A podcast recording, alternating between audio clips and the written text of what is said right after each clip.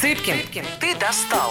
Авторская программа Александра Цыпкина на радио Москва-ФМ. Всем привет, программа «Цыпкин, ты достал». А, летом надо доставать Петра Лидова. Во-первых, потому что у него скоро день рождения. Это раз.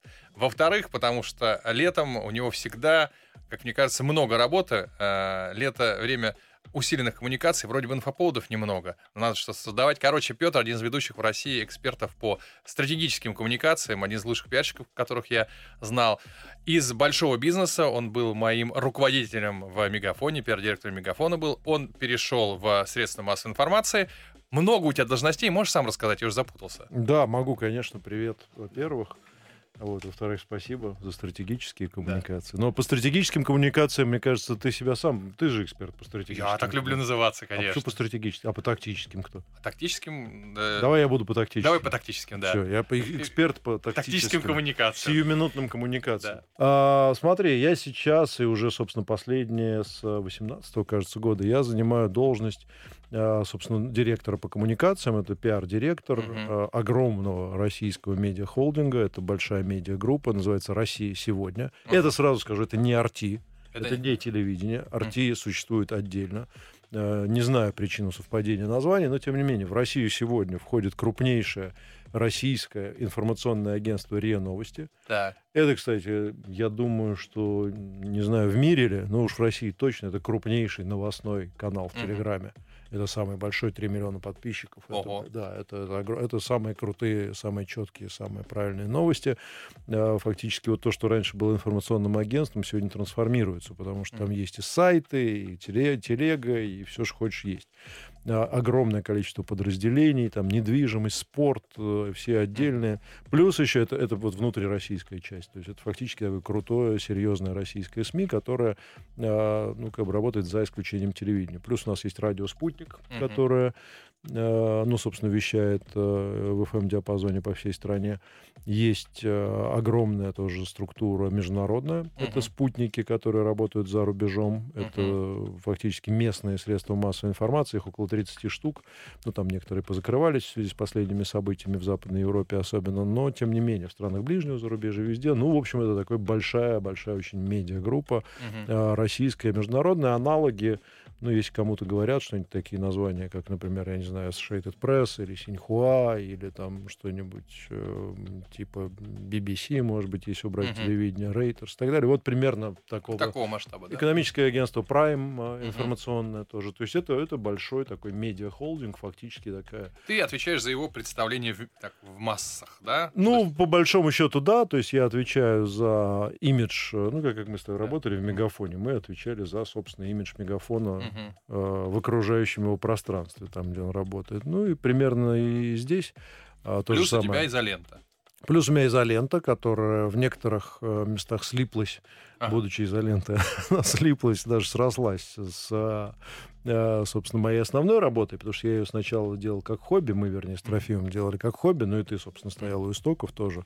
Когда мы сели на изоляцию, мы решили вещать uh-huh. вещать э, каждый день, потому что что думать-то просто так сидеть. Будем вещать и беседовать, встречаться с умными людьми и каждый день а, значит, разговаривать. В результате это переросло в такой неплохой достаточно медиапроект, и э, сращивание или склеивание произошло в том, что радио «Спутник» как раз вот позвал нас, и мы два часа каждый день в эфире теперь вещаем. Да, кто не был в эфире, кто не смотрел эфиры «Изоленты», посмотрите, там действительно уникальная для нас, для, для медийной такой, э, для медийного рынка ситуация, когда два ведущих, по-моему, вы пропустили, может быть, один-два эфира за три года, да? Не, ну побольше, да. конечно. Но ну, по большому счету мы не пропускаем ни одного дня. Да, это приглашение различных спикеров от э, самых... Цыпкина. Да, меня, например, иногда зовут. От да. Цыпкина до Цыпкина, я бы так сказал. Да. Потому что тот Цыпкин, которого мы пригласили три года назад, и тот Цыпкин, который приходит к нам сейчас, это... Два разных Цыпкина. Да, это даже четыре разных Цыпкина, я бы так Туда приходят и экономисты, и политики, и политологи, и э, люди из бизнеса. Действительно, такой самобытный и очень влияющий уже на а, повестку проект. Мы с тобой будем говорить в целом об информационных конфликтах, о войнах. Поговорим о новой жизни в пиаре, а, потому что у тебя колоссальный опыт именно в пиаре. А, в, для многих пиар что-то непонятное. А, от а, какого-то пренебрежительного отношения к этой профессии до не то что восхваления, но демонизации. У тебя опыт есть и международный. Давай, у нас всегда делится программа на четыре части. В первой части, как ты вообще туда попал? Как ты стал пиарщиком? Ты а, серьезный, брутальный, из хорошей семьи, а, и вдруг пиарщик. Вот Нет, как вообще так? вдруг? Нет, ну я, во-первых, женщина брутальный, я не особо брутальный, я нормальный. Вы Петра не видели? Вот, нет, я стал пиарщиком, а, ну, отчасти по воле случая, так можно сказать. А, дело в том, что я учился, ну, это надо начинать, я учился в МГИМО, давайте так, как да. коротенько, параллельно работал, учился я на вечернем, очень хорошо знал английский, и моя сильная сторона всегда была иностранный uh-huh. язык. Вот, ну искал, собственно, куда себя применить. Это какой год ты поступил в МГИМО? 92 Я поступил после армии, это был из армии, я пришел в 89-м, соответственно, наверное, в 90-м я поступил. То есть ты поступил в элитный советский вуз, правильно я понимаю, да. по большому счету, в элитарный?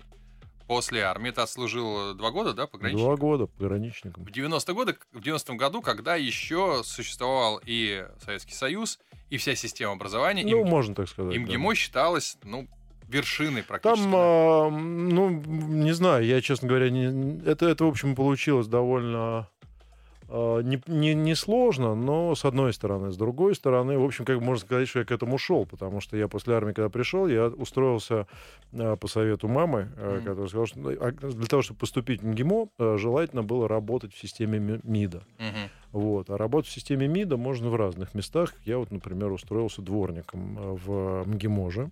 Это было удобно, потому что, во-первых, ты все знаешь изнутри, всю систему. Ты работал дворником МГИМО? Да, я работал дворником МГИМО. Это Там... же, а ты хоть раз рассказывал кому-то еще в интервью? Конечно, да. Да? Ну да, еще раз расскажу. Дворником А МГИМО. ты не мог соврать, что ты сейчас это рассказал впервые? Я рассказываю сейчас это впервые. Да, вот, давай, да, вот давай в так, с, с объемом вот этих вот деталей, которые да. жутких ты сейчас услышишь. Ага. А, это будет впервые. Да. Значит, дворники МГИМО делились на две части, на две составные, можно сказать, э, категории. Первая часть дворников, это были, да, мы называли все рабочие рабочие зеленого хозяйства. Рабочие зеленого хозяйства или там озеленение, ну, в общем, там был отдел озеленения. Значит, первая половина этих дворников — это люди, которые карьерные дворники. То есть это э, карьерные дворники, работающие в системе МИДа. То есть они два года отрабатывают в посольстве где-то. Так. А, ну, например, в Бельгии. Тоже или, дворником. Двор, ну, а, этим самым садовником. Садовником. А обратно их возвращают. Ну, они же должны да. ротация у них всегда. Они возвращаются и работают где-то в системе МИДа, где-то, значит, вот. Угу. И это люди, которые, в общем, не особо работают. Угу. Ну, то есть они, это взрослые мужики уже такие, угу. они там где-то бомбят на тачке, там подъезжают иногда, ну, как бы там они уже, они, ну, слушайте, они тогда же ездили валюту зарабатывать, угу. и даже рабочий, а, то есть это такие крученые такие вот жучки такие угу. ребята. Некоторые простые, ну, понятно, что они без, так сказать, высшего образования, угу. без погон, угу. хотя черт его знает. Кто может, знает. Может да. быть, кто-то из них был прапорщиком, или, да. надеюсь, никакую военную тайну не видел, не выдал, но, то есть это была их карьера, фактически фактически, да, это возможность работать, там, привести магнитофон в советское время и так далее. Это первая часть этих людей. Вторая половина этих людей, это были мы. То есть те, кто э, значит, хочет поступить в МГИМО, но не является значит, вот каким-то таким вот, э, ну, не работает в системе МИДа, или не блатной, или uh-huh. не после школы, да, кто вот, как я, отслужил в армии. Мой друг Серега Кочуров, там мы uh-huh. с ним познакомились, например. Значит, вот он тоже там работал. То есть он служил в армии, как-то туда устроился через вот одного из этих, там где-то познакомился и так далее. Меня тоже по какому-то блату туда устроили. Вот. Ну, работа там была не особо пыльная, то есть она была на полставки, во-первых. Uh-huh. То есть ты приезжаешь э, э, на полдня, там что-то тебе надо подмести. Э, худшее место — это общежитие. Очень много презервативов. Огромное количество. Огром... Просто все завалено. Короче, вот. И важный элемент, вот важный прямо крутой элемент, редкие такие вкрапления, это были настоящие мажоры, которые uh-huh. там работали. Это полный раздолбай, так. которые а, не смогли никуда поступить, которых могут забрать в армию, а в Советском Союзе нельзя было не работать. Uh-huh. Тебе нужна была, чтобы трудовая книжка где-то лежала. И у нас реально был парень, ну такой парень, кстати, уже не помню, как зовут, который реально приезжал на папиной Волге, на папиной Волге, приезжал на свой участок, открывал багажник, доставал метлу, Приехать на папиной Волге в тогда, это было как примерно, ну, сейчас приехать, я не знаю, на Бентли, наверное. Вот. Ну, просто да. по, по масштабу, да, это когда дубленка была вот в цене еще. Вот. И, значит, доставал метлу, подметал свой участок, у него был плеер, ни у кого не было с наушниками, ага. значит, он это все подметал, убирал метлу и уезжал. Вот такие были редкие вкрапления. Ну и, собственно, после этого я довольно легко поступил. Угу. Вот, и... Э, на какой факультет? На международные экономические отношения, но на вечерних, uh-huh. потому что у меня денег не было, надо было работать. И одно из моих, и буквально довольно быстро, в общем, приятель мой устроил меня на работу в пиар-агентство «Рим» uh-huh. э, к Игорю Писарскому, который был моим первым начальником, да за что? что я ему благодарен. Вот да. да. И, собственно, вот с тех пор Игоря я и, и знаю, и это была моя первая работа. Так я попал в пиар. Uh-huh. Ну а в пиаре там через какое-то время, благодаря моим знаниям английского, одним из клиентов была компания Филипп Моррис. Uh-huh. Вот, э, я был... Кто не знает, это табачная, табачная компания. компания да. да. И я, собственно, стал работать с ними, и они, восхищенные, так сказать, моим э, блестящим э, интеллектом, знаниями и так далее, пригласили к себе на работу. Ну, собственно, все. Но это, это на протяжении нескольких лет все продолжалось. Прекрасно. Скажи, пожалуйста, у тебя тогда не было вопроса от родителей, что такое пиар и кем ты работаешь? Я не помню. По-моему, не было. Но, во всяком случае, во всяком случае, тогда дело в том, что время было такое, что вообще хорошо было кем-то работать. Uh-huh. Вот. Но было понятно, что это что-то связанное с рекламой. Вот, время было интересное, появлялось огромное количество разных специ- специальностей. Тогда как раз появлялись все эти биржи, там брокеры, не знаю, то, то есть огромное количество профессий. Я думаю, что родителям просто было не до того, uh-huh. и уследить было сложно. И я скажу, что эта специальность, как раз ты говоришь про э, не, не, некоторый дьявольский, так сказать, uh-huh. да, вот этот вот имидж. Вот именно в то время считалось, что пиарщики это такие короли манипуляций сознанием. Демиурги. Да, демиурги, которые управляют всем. Постепенно это сошло на нет. Вернемся через э, короткую паузу к Петру Лидову. Цыпкин, Цыпкин, ты достал. Авторская программа Александра Цыпкина на радио Москва-ФМ. Всем привет, программа Цыпкин ты достал. Сегодня в гостях у меня а, и мой друг, и один из, э, как мне кажется, ведущих в России экспертов по пиару, коммуникациям. В общем, демиург, что могу сказать. Петр Лидов. Петр Лидов, э, директор по коммуникациям России сегодня, и плюс создатель канала Изолента, но человек, прежде всего, с огромным опытом в пиаре, в бизнес-пиаре. Давай поговорим вторую часть программы про твой международный пиар и в работе, скажем так, ну, на э, тот бизнес, к которому разные отношения в обществе. Ты ну, работал... что разное? Нет. Ну, ты работал на табачников. Да, ну, как я уже ты сказал... Ты был пиарщиком табачников. У тебя было ощущение, что ты работаешь на, на зло? Нет, абсолютно нет. Такого ощущения не было, безусловно. Угу. Отношение к табачным компаниям соответствующее, в общем, понятно. Ты знаешь, дело в том, что внутри табачных компаний, вообще внутри вот компании Philip Morris, ей надо отдать должное, очень здорово поставлена, ну, собственно, система внутренних коммуникаций и, собственно, подготовка кадров. То есть я был достаточно неплохо, вернее, неплохо, я был здорово подготовлен. Mm-hmm. Ну, во-первых, я знал все вопросы от и до. Ну, даже сейчас меня разбуди ночью, я, ну, понятно, что не, не в сегодняшней повестке, повестке, но в той повестке проблем, проблематики Филипп Моррис, от налогов до, там, я не знаю, содержания никотина там, или чего угодно сигарет, да? я могу сейчас тебе рассказать. Uh-huh. Настолько я четко, причем на английском языке тоже, и на uh-huh. русском, и на каком угодно, ну, знаю я только два. Вот. А, значит, там есть очень хорошая логика, она здравая. Ну, первая компания действительно, сейчас получается, что я как-то вот опять возвращаюсь в ту профессию. Я сейчас не представляю компанию Филипп Моррис и хочу... И не агитирую за курение, И не агитирую. Не, не, Курить нигде я агитировать да. не собираюсь, да, но... Как ты это объяснял, да? Давай. А, дело в том, что я просто, во-первых, хочу, если кто слушает, а наверняка кто-то будет слушать, кто со мной работал, всем большой привет и самые теплые, искренние а, слова.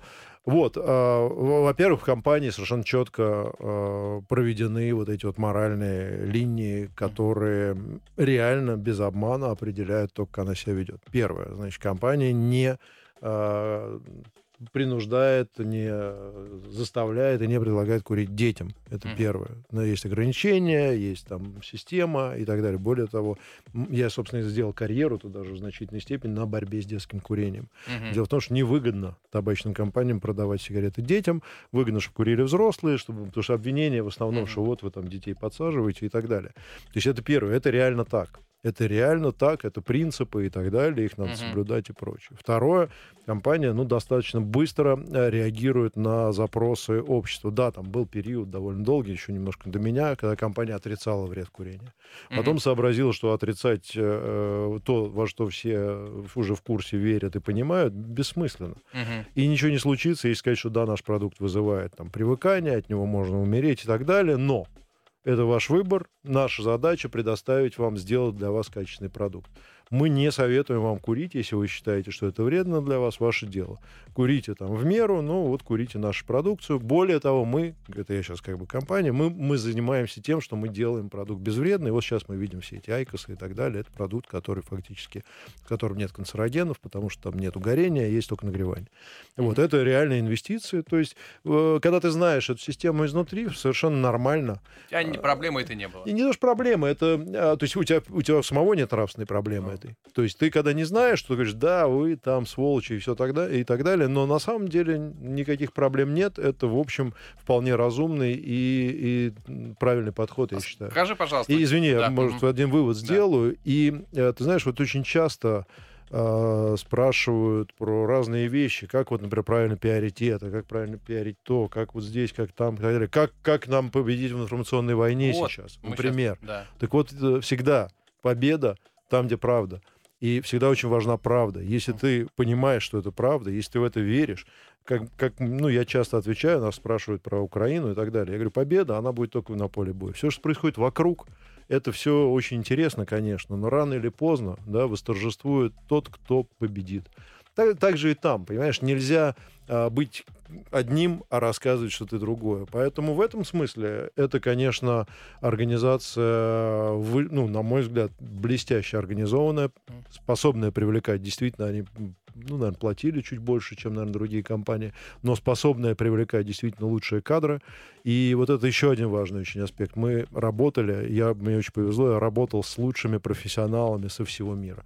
Ты можешь мне назвать любую страну сейчас, mm-hmm. вот любую практически в мире, ну, потому что я работал по всему миру, у меня сразу в памяти, а может быть даже и в телефонной книжке возникнет один, два, три, четыре, пять человек из этой страны, которые и в своей профессии mm-hmm. великолепно, и э, в той карьере тоже. Это, это, конечно, колоссальный опыт. То есть вот, вот это очень, очень, очень круто. В каких странах ты отработал сам? Ну, я сам работал в России сначала, потом я работал в Швейцарии два года, это штаб-квартира Филипп Моррис Интернешнл международный, потом я после Швейцарии работал в э, Гонконге, это азиатская штаб-квартира, э, штаб-квартира э, компании. Там около трех лет я был. Потом в Индонезии еще три uh-huh. года. И еще год в Пакистане. Вот, то есть я по Азии больше. После Пакистана я подумал, что время возвращаться, так сказать, на родину. Uh-huh. И сам э, решил закончить карьеру uh-huh. там. Мне, ну, мне показалось, что в России будет интереснее. И э, вернулся в Россию. Короткий вопрос. А тебе за всю свою карьеру приходилось говорить кому-то нет, говорит, я это пиарить не буду, потому что это бесчестно? Нет, там нет... Вообще не, не это, не табачную, всю твою карьеру. Я не припоминаю такого, но я не помню, что у меня был такой, такой вообще выбор. Ну, а ты сталкивался с людьми, э, которые, по твоему мнению, пиарили какую-то гнусность, и ты понимал, что это, и они понимали, что это Один делать. из этих людей сидит передо мной. Ну, понятно, это я, естественно. Да. Ты про мои тексты, да, я надеюсь? Нет, я про шведское что-то там пиарил. А что я Шведское вот это Я очень хороший шведский. В НАТО вступают, допиарился.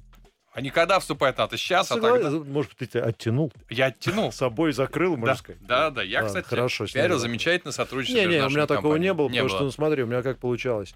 А, я после Филипп Моррис, с ним mm. все понятно, с компанией все понятно. В общем, там с небольшим перерывом работал потом в Мегафоне, там ты все знаешь, там, да. в общем, ничего такого. Хорошо, а, тогда уйдем было. от этой темы. Да и здесь тоже. А, твой международный опыт и потом работа в России. Скажи, пожалуйста, он тебе больше э, склонил к тому, что люди везде одинаковые, и приемы пиарные везде одинаковые, либо там свой менталитет там одно работает, а в России другой, и вообще те правила не работают? Ну, здесь можно сказать, что это вообще, вообще это правильный вопрос очень, потому что ты на, него отвечаешь практически каждый день, когда находишься, например, в Индонезии. С да. одной стороны, а, ну, я примерно сказал так, эволюция твоя выглядит следующим образом. Ты приезжаешь угу. в страну, смотришь по сторонам, и, э, ну, давай приведу пример. А, тебе кажется, и тебе кажется первое время, что, ну, слушай, ну, все понятно, чего вы вообще тут, это mm-hmm. самое, это паритесь. Вот я сейчас вам все расскажу. Mm-hmm. А, вот, Ra- разные, кстати, бывают моменты. У меня, знаешь, интересно было, что когда я приехал первый раз э, работать в Швейцарию, а я был из России, а мы что только что вступили в семью mm-hmm. цивилизованных народов, в чем мы вообще понимаем. Mm-hmm. Вот. А оказалось, что то, что мы тут понимаем, я как-то рассказываю людям из Италии, там, Мгм. да, откуда ты из Германии, они так слушают, ничего себе, вот это круто, вот это вы даете, ух ты, здорово. И м, п- повышается Мгм. сказать, самоуважение, потому что поначалу тебе кажется, я-то что, я, я это и читать, как говорится, не умею. Вот. А, ну вот, например, Индонезия, да, ты приезжаешь, ты смотришь, слушайте, а чего вы вообще паритесь? Это же просто вот, вот, вот и вот. А дальше ты начинаешь со временем понемногу врубаться в систему. Ну вот э, приведу пример, который я тоже не первый раз расскажу, но мне кажется, он очень показателен и стоит того. А, Прихожу на совещание, сидит коллектив. Мгм. Значит, я сижу с коллективом, они говорят, вот у нас есть проект, мы тратим на него, там, ну, условно, там, 100 тысяч долларов в год. А, значит, проект, у нас оркестр, значит, какой-то там вот есть из наших сотрудников, он на самую высокую гору забирается, у нас там, значит, идет строем, исполняет, значит, какую-то музыку, и Мгм. что-то там вот мы это снимаем, и потом, значит, вот это как-то вот очень важно, потому что у нас там вот своя вот эта вот история. А, сейчас речь не о, не о проекте, он довольно условный, но он именно такой, Marching Band назывался. Так. Вот. Я говорю, слушайте, 100, 100 тысяч долларов вы вообще нормальные люди-то? Может, как-то сотрудникам там попроще, может быть, как-то там, да, можете объяснить мне, зачем вы это делаете? Вот какая у вас, ну, потому что мы, мы, мы- мы такие, уже я был научный американец, всегда хочется понять, зачем, какой, Мгм. какой результат, что это Мгм. нам дает. Покажите мне, пожалуйста, значит, выхлоп. Я, значит, говорю, а там старшая женщина такая сидит вокруг другие сотрудники, я ей говорю с таким, с таким ну, легким наездом, как бы, слушайте, ну, я не вижу смысла, как объяснить мне, зачем? Она ну, так начинает ступор. Я говорю, зачем вы это делаете? В чем смысл? Объясните. Вы можете мне объяснить? 100 тысяч долларов. Давайте пос- посчитаем там отдачу на инвестиции. Она в ступор. В ступор, в ступор, в ступор. Смотрю, все смотрят вниз. Я не понимаю, что происходит. Я, значит, наезжаю сильнее. Ага. Они сильнее впадают в ступор. Потом выясняется только, что в культуре индонезийской и в восточной вообще, значит, вот такое поведение в отношении старшего в присутствии младших – это дикое оскорбление. Она старше. Она старше. То есть Так. я должен был бы... Там, потому что ключевое в их вообще всей системе А. ценностей — это гармония. Ага. Я должен был бы, если у меня есть к ней претензии, поговорить с ней хотя бы один на один, Ага. либо облечь это в какую-то другую форму, так, чтобы э, к этому решению они, она как бы при всех мудрому пришла Да. сама. Ага. И это, это не шутки, это, это реально вот так работает. То есть, и если ты хочешь, там, допустим, старшему своему что-то там тоже как сказать, то лучше сделать через кого-то, чтобы не ставить его, например, в неудобное положение в присутствии других. И поначалу ты в это вообще не врубаешься, что за бред, дайте-ка я сейчас... А, а просто все в ступоре. И а через ну, полгода ты уже умеешь. Ты уже умеешь все это делать, это становится частью твоей, твоей жизни, и ты умеешь эти механизмы включать, ты умеешь с кем-то поговорить, ты умеешь кому-то что-то рассказать. После перерыва могу еще один хороший пример рассказать. В итоге-то музыка этот Да бенд музыка сыграл. бог с ней, дело не в ней. Это, это как бы, да, они объяснили зачем, просто ты видишь, что люди реально, они, они просто не в состоянии работать, это отраж- если ты, Мгм. конечно. И Это отражается на массах. Ты, ты мог ошибиться в массовом пиаре? Да, да. То есть там по-другому. Вот я могу привести еще один короткий пример. Любое массовое мероприятие крупное Так. подразумевает наличие, значит, этого человека. Я не знаю, как он называется сейчас, я не вспомню, но он, значит, как-то называется человека, который, значит, духом сообщает о том, что будет мероприятие Мгм. и гарантирует, что злых духов не будет. на нем. Ага. Да, естественно, как человек западной мысли говорит, «Ты- а там перед тобой такие же нормальные люди все сидят. Мгм. Ты говоришь, вы нормальные вообще? Это что вы смеете? Я вычеркиваю. Ну нахрен, вы с ума сошли? Они говорят, вы, пожалуйста, вычеркивайте. Но в прошлый раз у нас на фабрике 5000 человек, когда туда вселились духи, э, никто не вышел на работу. Ну, мы вызвали его за 200 долларов, он вопрос снял. Работницы, а там работают на фабриках женщины, да, работают э, вручную там делали сигареты, они просто не выходят на работу. А ты иди им объясни. Прекрасно. Друзья, мы через минуту Позиции вернемся. корпоративного управления. Цыпкин, ты достал. Авторская программа Александра Цыпкина на радио Москва-ФМ. Всем привет, программа «Цыпкин, ты достал». Сегодня у меня э, гуру пиарок, так сказать, и мой большой друг. Э, э, В начале программы он все про себя рассказал. У него много позиций официальных и неофициальных. Не будем их повторять. Да, не будем повторять. Короче, Петр Лидов. Говорим о пиаре, об этой магии, темной либо светлой, и о том, что в России с пиаром происходит. Давай, у нас осталось два блока в программе, поговорим. Все-таки первое о правилах в пиаре, а последнюю часть программы о том, действительно, выигрываем, не выигрываем в информационной войне.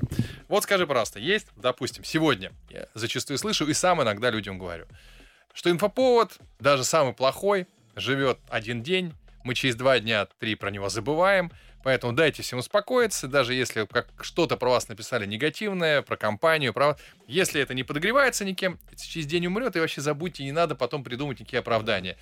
И сразу привожу такой пример, абстрактный.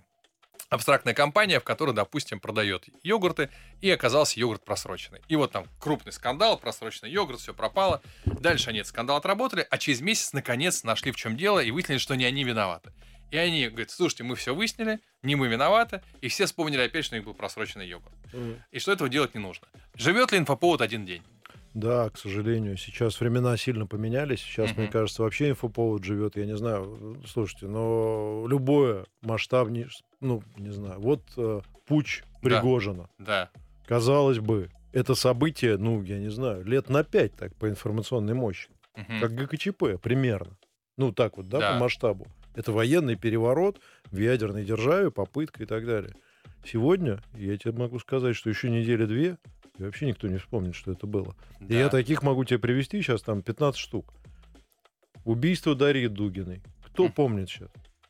Да? Ну и так далее. А в другое время, представь себе, это случилось бы, не знаю, там 15-20 лет назад. Попытка, например, до, до, в истории бы до сих пор изучали бы так Мы по, по, по поводу ГКЧП до сих пор спорим, потому что mm. тогда это так застолбилось мощно, mm. да. Ну и события произошли. Но сегодня все эти даже страшные, жуткие совершенно инфоповоды, они умирают моментально. И, и в этом смысле время изменилось, и, конечно, работа пиарщика, она уже не та. И про твой просроченный йогурт, mm-hmm. вообще это никому не интересно, если только нету механизма, который а, нет, который тебя может за это там покарать. Угу. Ну, какой-нибудь мега штраф, или у тебя изымут что-нибудь, или тебя закроют и так далее. То есть решать скорее там надо вот эти вопросы. А с точки зрения а, потребительской информации, скандал по поводу просроченного йогурта на фоне сегодняшних событий угу. в голове любого гражданина, он не он просто незамеченным пройдет. Его никто не увидит вообще, это никому не интересно, ну, кроме, может быть, отраслевой какой-то истории или сотрудников. Угу. С этими надо. Но то, что, не знаю, даже, ну, послушайте, ну, наверное, мы можем вспоминать какие-то взрывы, какие-то... У нас тут Запорожскую АЭС пытаются взорвать, на секундочку. Угу. Ну, сколько ты времени тратишь на изучение этого вопроса? Ну, не знаю, может, секунд 15. А, он там что-то сказали, а может, взорвут этой ночью, а может, не взорвут. А, ну, ну, ладно, я спать пошел. Все, это другой мир сейчас. А э, прав... Очень хочется вернуться в те события, в те времена, когда, когда новость о просроченном йогурте, она занимала умы и сердца им была на телешоу где-нибудь на Первом канале. Подожди, а положи, с положительными новостями то же самое. Представим себе завтра, не знаю, а, а, российский космонавт высадился на Марсе и вот мы выиграли космическую. Это тоже будет жить неделю, все Сколько забудут. положительных новостей мы можем вспомнить таких вот, чтобы они вот, знаешь, вот такое было чувство, да. Я могу вспомнить, но, может быть, три за последние лет десять, так вот угу. примерно. Нету, к сожалению, положительных новостей. Меня это сильно удручает не как специалиста, а как просто человека, потому mm. что мы все... А, мне кажется, что СМИ подходят к пику а, того, чем они занимались многие-многие э, годы, я имею в виду мировые СМИ. Mm. Это подогрев, разогрев, а, культивирование, продвижение негативных, mm-hmm. ужасных новостей. А люди подсели, люди подсели на этот информационный продукт, с позволения сказать. Это такой информационный, не знаю, Макдональдс или, если хотите, информационные сигареты, без которого люди уже не могут. Да, они заходят в интернет и в Телеграм и, и ищут. прочее. Объясни, зачем? И ищут, на них сыпется просто. И чем хуже, во-первых, потому что у них есть э, на сегодняшний... Ну, как зачем? Наверное, им хочется почувствовать себя, пощекотать свои нервы. Наверное, что у них не так все плохо. Да, может быть, еще что-то. Я думаю, что психология этого, она, наверное, состоит из множества факторов. Но это интересно, это жареное, это клубничка. Это как, знаешь, как, э, как э, порно. Угу. Все, все знают, что это плохо.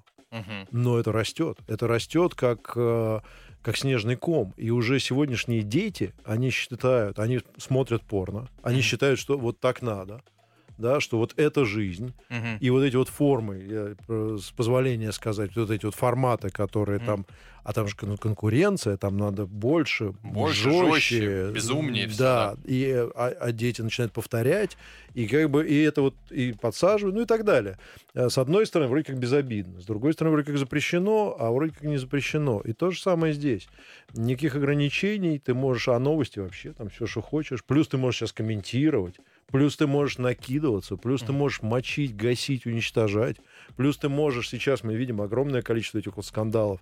А вот этот, значит, эти там на Грушинском фестивале, значит, не встал там какой-то организатор под патриотическую песню. И вот уже каждый второй, значит, да запретить, расстрелять, уничтожить ужас какой-то, что творится. Это и, и понятно, что такие ситуации, как сейчас, они э, вызывают еще большую реакцию. Люди на нервах, э, ну и так далее. Здесь, э, к сожалению, это все не очень весело, но это личные вещи. Это как бы с профессиональной точки зрения, с одной стороны, пиарщикам легче, потому что действительно ты прав, никаких таких особых страшных проблем нет. А, он Озон, там, да, возьми компанию. Mm. Хорошая, прекрасная компания. Я, кстати, большой поклонник. Только у них там же не день. То там склад горит, то там какой-то менингит у них, mm. то еще. Ничего, работает нормально. Прошла новость, даже никто не заметил. Как ты считаешь, я в свое время двигал теорию, такой на форумах всяких выступал, что наш российский потребитель гораздо менее реактивен именно как потребитель э, на репутационные имиджевые вопросы, чем условный американский потребитель. Что американский потребитель реально не пойдет покупать товары, если есть проблемы с репутацией. А наш скажет, вообще, конечно, негодяи, но товары я куплю, мне так удобнее. Это так или нет, как ты считаешь? Ну, я не знаю ни одного примера удачного потребительского бойкота. Угу, нигде. Нет. Ну, так вот, чтобы, а, ну, так, чтобы уничтожить компанию.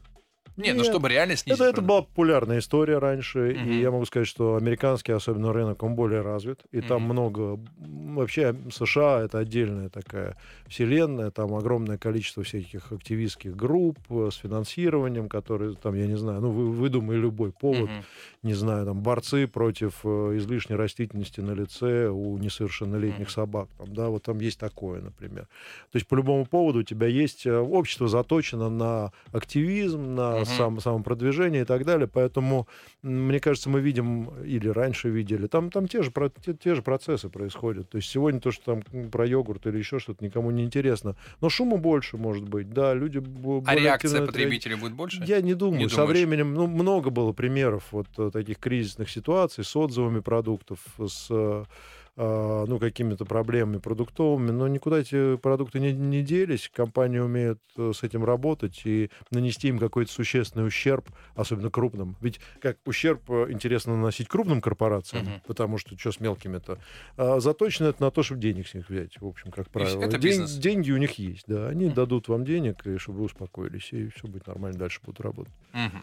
Хорошо, с этим, то, с этим тоже разобрались. У нас просто другая, другая система во многих ее функциях, но очень, очень, кстати, хороший пример вот по поводу, пожалуйста, у нас все время требуют что-то запретить, да? Mm. А, вот я помню, тут депутат Делягин, значит, требовал запретить Марс, потому что якобы, значит, где-то там они что-то там спонсируют на Украине, хотя Марс работает у нас, компания, mm-hmm. вот, продает свои шоколадки, не уходит с российского рынка, посылает, так сказать, лесом всех, э, кто mm-hmm. требует этого от них, но, значит, вот депутат требует запретить. Э, ну, ладно, что я считаю, что это вообще деятельность э, вредна для России, потому что это удар по союзникам фактически mm-hmm. России, тем, кто, кто с нами работает. Э, вот. Но, но ключевое, ну ты же депутат. Ну, у тебя же избиратели. Ну, подними их. Пусть они потребительский бойкот устроят продукции, если действительно такая проблема есть. Невозможно. Никто не пойдет, никому это вообще не интересно. Угу. Не будет. Ну, а... Не будет бойкота. Угу. И вот э, это, я просто потому, что это и традиции нет. Может, люди более вменяемые. И даже активисты не пользуются этим инструментом. Угу. Ну, потому что, казалось бы, вот, ну, при, при, хорошо, призови угу. к бойкоту покажи факты. Нет, неинтересно, только запретить, только прокуратура, только там вот написать, э, так сказать, вот то, что ты любишь, э, доносу, я имею в виду. Не то, что ты любишь доносы, а то, что в твоих произведениях часто тема доносительства фигурирует. Как отрицательного? Конечно. А то ты сейчас скажешь, ты любишь донос. Нет, нет, да. нет. Скажи, любишь пожалуйста. в кавычках, да, я да. любишь эту тему, угу. она действительно интересна. Скажи, пожалуйста, а... опять же, есть сегодня мнение, что фейк информационный повторенный много-много раз, становится реальностью, в которую люди верят, потому что им удобно в это верить, они хотят в это верить. Что каждый выбирает себе некий информационный пузырь, да. зная, что это даже может быть фейковый, но он будет мне так комфортно. И есть люди, которые, у которых, условно говоря, давайте нашу возьмем самую жесткую ситуацию СВО, некоторые пузыри живут, что мы уже Киев взяли, некоторые, что живут, что украинцы уже в Москве. Угу. И вот они заполняют, понимая, что даже это вранье. И все равно в нем живут. Так ли это? Да, так это, ну, это. Мне кажется, это свойство человеческой природы. И угу. мне кажется, оно не самое плохое.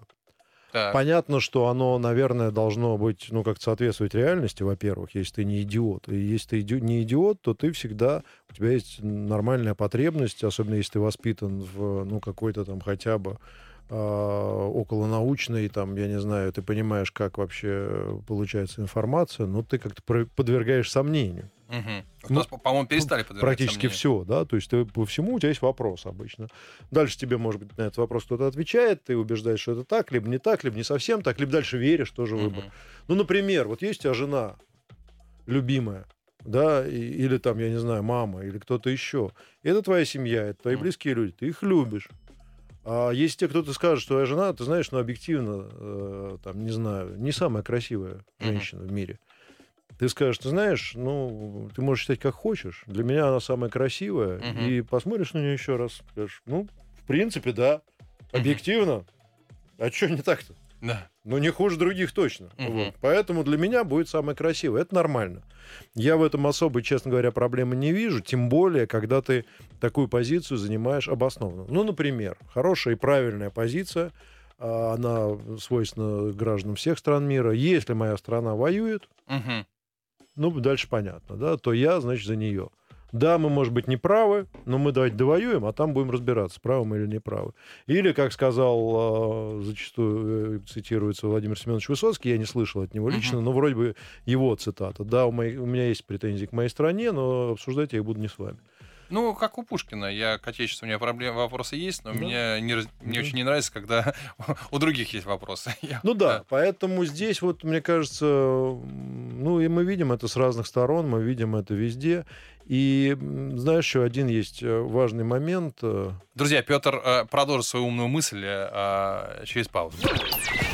Цыпкин, ты достал. Авторская программа Александра Цыпкина на радио Москва-ФМ. Всем привет, Цыпкин ты достал. э, г- Гуру пиар. Петр Лидов, все его регалии в начале программы. Чтобы не терять время, срочно, срочно возвращаемся в эфир.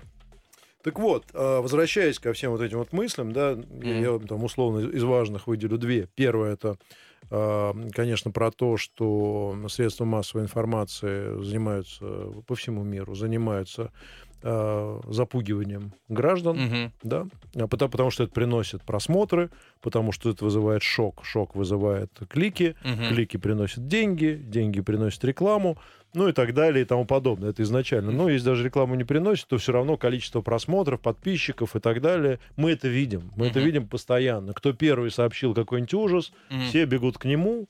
За это, кстати, критикуют многих военкоров сейчас, например, Мгм. да? Ну и так далее. То есть подписчики — это все. К тебе идут рекламодатели. Возьми ту же телегу. Вот тебе Да. простейший Телеграм, пример. не в курсе, да. Набрал 100 тысяч подписчиков. Ну все, живешь Да. спокойно, тебе там закидывают эти финки НКВД периодически, и, нормально себя чувствуешь. Кто не в курсе, это популярный мем-реклама. Финки Да. НКВД, да. Да, вот. Но а, это, это первая очень, очень правильная мысль. Вторая, та, которую ты назвал, что люди действительно для себя выстраивают свою собственную систему а, информационную, которая вот в таких критических ситуациях, или я бы даже сказал, по, по ключевым таким принципиальным вопросам, она основана не, на, не столько на фактах, сколько на их вот уверенности в понимании правды. И, а, кстати, заметь, что эта система в, в в голове каждого из нас, она выстраивалась постепенно. В начале спецоперации мы как бы вот анализировали, анализировали, и где-то мы там вот к июлю прошлого года для себя решение приняли, Да, и все. и дальше все. И все. Ты знаешь, с ковидом было так же. Да, и так же и живем теперь. Да. Смотри, вот еще третью закину мысль. Опять же, нет ответов, но это такое, мне кажется, важное наблюдение. Я не думаю, что только мое. А, У СМИ вообще а, есть несколько функций. А, Первая функция – это функция информирования. Мгм. Ну, по идее, средства массовой информации, блогеры, неважно что, их задача информировать людей о том, что происходит. То есть предоставлять им факты, Мгм. на основании которых люди могут принимать решения. Не знаю, этот чиновник вор, Мгм. да, или, значит, э, завтра будет хорошая погода, там, или Москва лучший город Земли, который сильно похорошел при Сергее Семеновиче Собянине, ну и так далее. Факты, э, на основании которых э, люди делают жизненно важные, принимают решения. Идти Мгм. завтра там, не знаю, в в этих самых в галошах или не идти. Это Мгм. важно, потому что люди должны иметь информацию. И Мгм. чем более подробная и правдивая эта информация, тем лучше СМИ справляются со своей этой социальной ролью. Правильно? Правильно. Правильно. Есть другая роль. Есть роль развлекательная. Мгм. СМИ стали э, инструментом развлечения. Мы постоянно сидим и смотрим, как бы где что ни случилось. И вот когда случилось ну, последнее большое событие, это путь Пригожина, я тебе могу сказать, что вот э, я даже не знаю, э, где в моей... э, значит, я знал, что на Москву идут войска. Мгм. Значит, отчасти это хорошая информация, полезная была для меня, чтобы принять какие-то решения. Там, да, ну не знаю, там пойти купить продуктов, может быть, там зарядить мобильный телефон, ну и так далее. Но, но с другой стороны, каждый из нас смотрел за этим Как как, как за шоу. Да. И глобально СМИ, вот на мой взгляд, вот эта вот информация и, и роль СМИ как э, социального вот такого инструмента для граждан, который Мгм. помогает им в жизни, она сейчас сведена просто к минимуму. Ключевое — это развлечение. И развлечение, ну, таким бесконечным фильмом ужасов. И этот фильм ужасов перерастает уже в 18+, а Мгм. потом в 21+, и сейчас уже, может быть, он даже 35+, этот фильм. Мгм. Потому что мы видели и расстрелы людей, и каждый день нам показывают гибель там, значит, солдат, и мы видели жуткие сцены, и э, это везде, весь мир живет так. Куда вот мы с этим придем, очень большой вопрос. И где вот эта социальная роль, она, мне кажется, просто никого не интересует больше. Ты знаешь, если проводить параллель... Может быть, там еще какие-то функции есть, но Мгм. я вот выделил эти две, мне кажется, это вот очень важно в своей голове сопоставить. Ты Мгм. когда заходишь туда, вот сюда, ты что там ищешь? Развлечений или погода на завтра?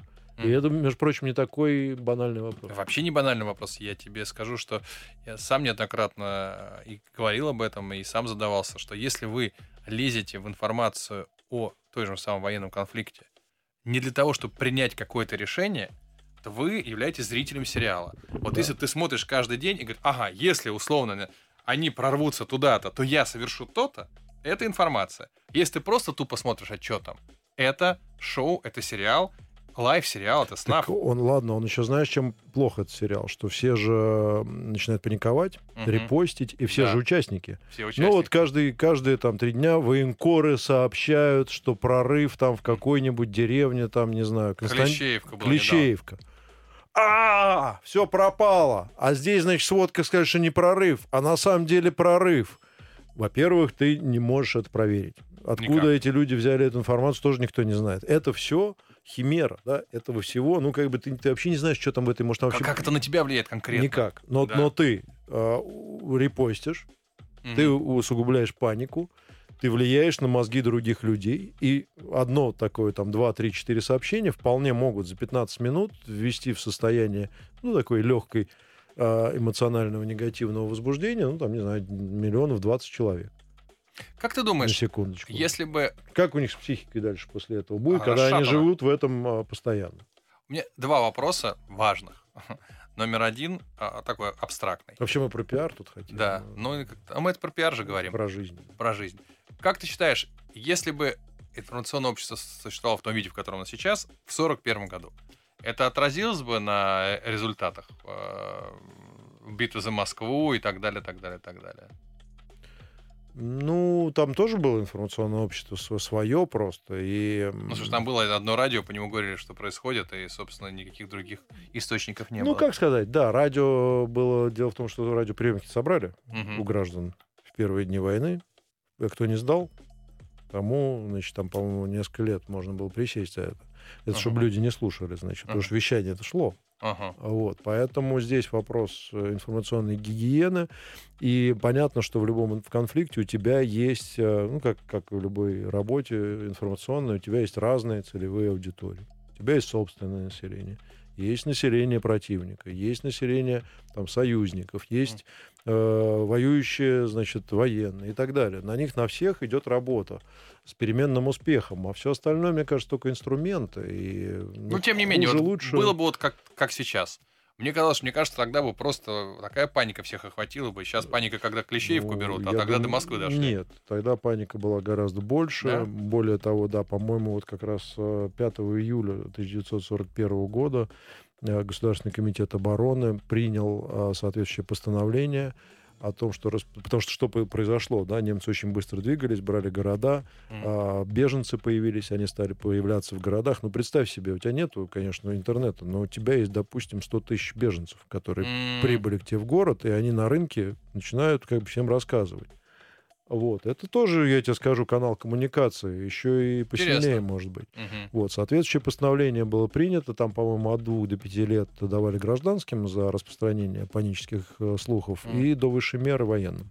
Угу. Вот, э, по-моему, высшая мера даже за распространение панических слухов и так далее. И то, что сейчас называется дискредитация армии, фактически.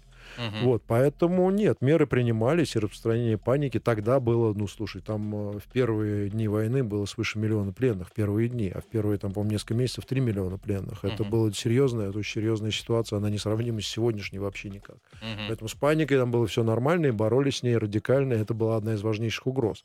Угу. Я думаю, что даже учитывая а, сегодняшнюю ситуацию Советский Союз, э, обладая, в общем, довольно жестким контролем над э, теми же радиоприемниками и информированием населения, в общем, справился бы с задачей. Плюс идеологическая база была довольно мощная, и социальная поддержка, плюс это была агрессия. Я не думаю, что были бы какие-то радикальные проблемы.